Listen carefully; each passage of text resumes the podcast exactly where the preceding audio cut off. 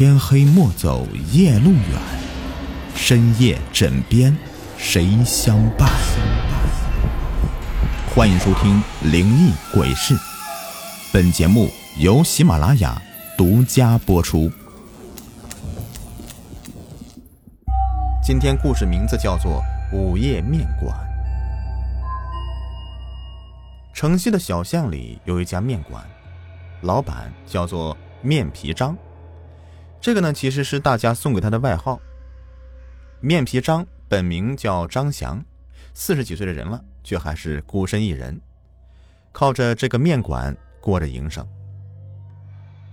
小巷周围有很多上班族，偶尔加班晚了，会到他这里来吃点夜宵，所以呀，他的店一般都开得很晚。这天，天公不作美，雨下得很大。张翔的店里一点生意都没有，他熬到了十点多，估计不会再有人过来了，所以就准备打烊了。可是这个时候，却有两个身穿黑衣的男子走了过来，他们面色很阴沉，随便找了一个座位就坐下了，请张翔上两碗热汤面吃。张翔并没有见过他们，不过偶尔有路过的客人过来也很正常。只是张翔第一眼看到他们，就觉得有哪里不太对劲，却一时也想不起来。他并没有在意，很快的将两碗面就上好，自顾自的到后面忙活去了。过了一会儿，这面馆外面走进来一位身着脏乱的老妇，她的脸上尽是生活的苦难刻下的皱纹，三角形的眼中充满了哀伤与无奈。这位老妇张翔是见过的，他是前几天呢来到这附近的，听说这家里遭了灾，只能够流浪街头，靠着乞讨为生。此时他浑身被雨淋得很湿，头发也蓬乱乱的，再加上本就虚弱的身体，看起来十分的委屈可怜。唉，张翔叹了一口气，知道他是想到店里面来避雨。按理来说呢，这乞丐进门会影响其他客人吃饭。不过张翔也看他实在可怜，竟然鬼使神差的没有驱赶，而是让他坐在了另外一张桌子上，还给他盛了碗热汤面。老人家，这天儿寒，吃碗面暖暖身子吧。本来让自己进屋躲雨就已经很意外了，老妇是万万没想到，他竟然还会给自己端了一碗面。顿时激动的是连连拜谢，眼中热泪盈眶。张翔上前将老妇扶起，急忙说：“哎呀，都是可怜人，活着都不容易。”老妇是千恩万谢，过了半天才平静下来，然后拿起筷子开始吃面。看着他吃的急促，显然是饿坏了。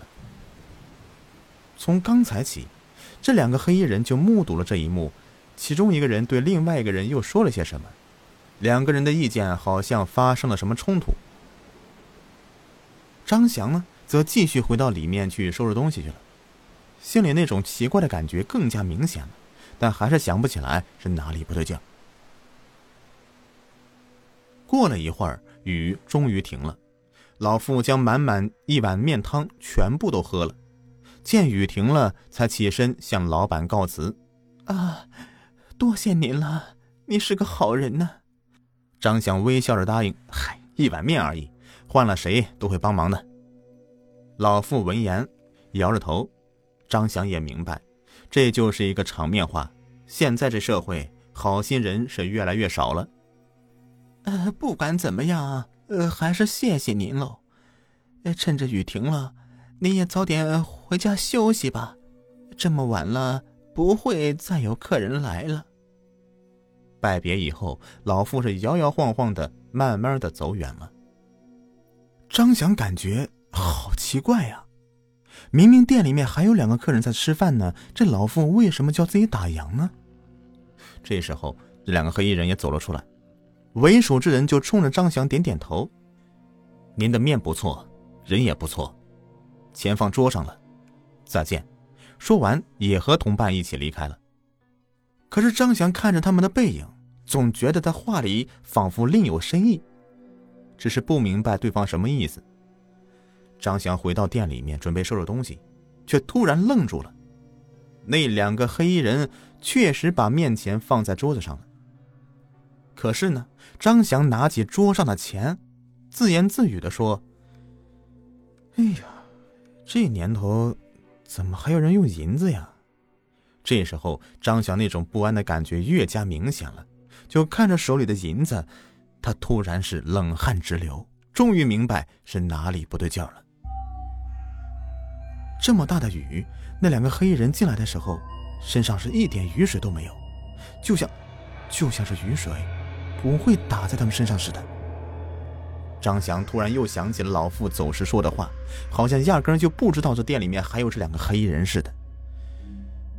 莫非，他根本就看不见他们？